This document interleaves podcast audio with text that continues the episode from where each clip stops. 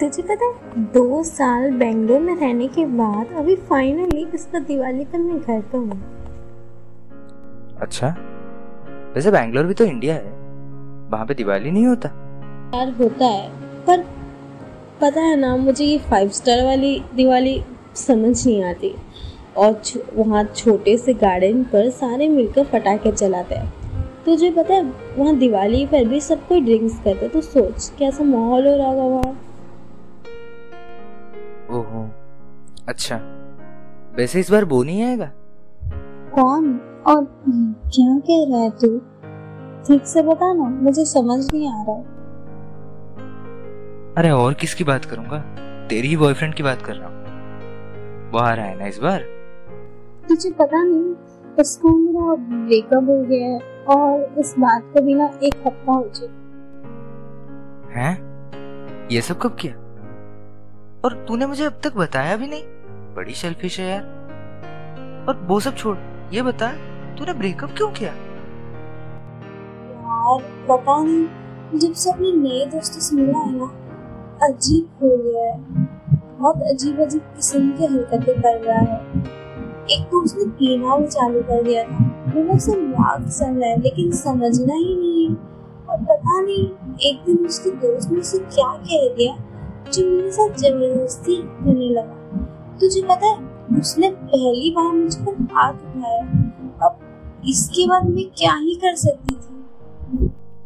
अच्छा अच्छा ठीक है। अब इन सब बातों को छोड़ दो।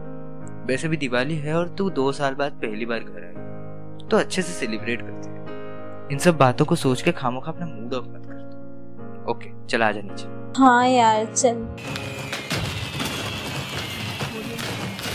यार ये कमीना मुझे छोड़कर कहाँ चला गया? पता नहीं आजकल ये क्या ही कर रहा है। आदि ये तूने सीरियल लेना कब से शुरू कर दिया? मतलब तू भी अब ये सब कर रहा है। मेरे को तेरे से ये उम्मीद नहीं थी।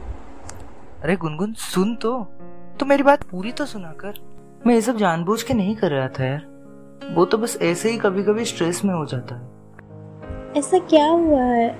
मुझे बता नीति के साथ कोई तेरा झगड़ा हुआ है क्या? या फिर तुम दोनों के बीच में कोई आपस में मिसअंडरस्टैंडिंग हुई है क्या? बता ना। पता है नीति की शादी हो गई। और शादी से दस दिन पहले तक भी वो ऐसे बात कर रही थी जैसे सब कुछ नॉर्मल वो तो अच्छा हुआ नितिन का, जो मुझे उसने सब कुछ बता दिया। वरना मुझे तो कभी पता ही नहीं चलता ये सब।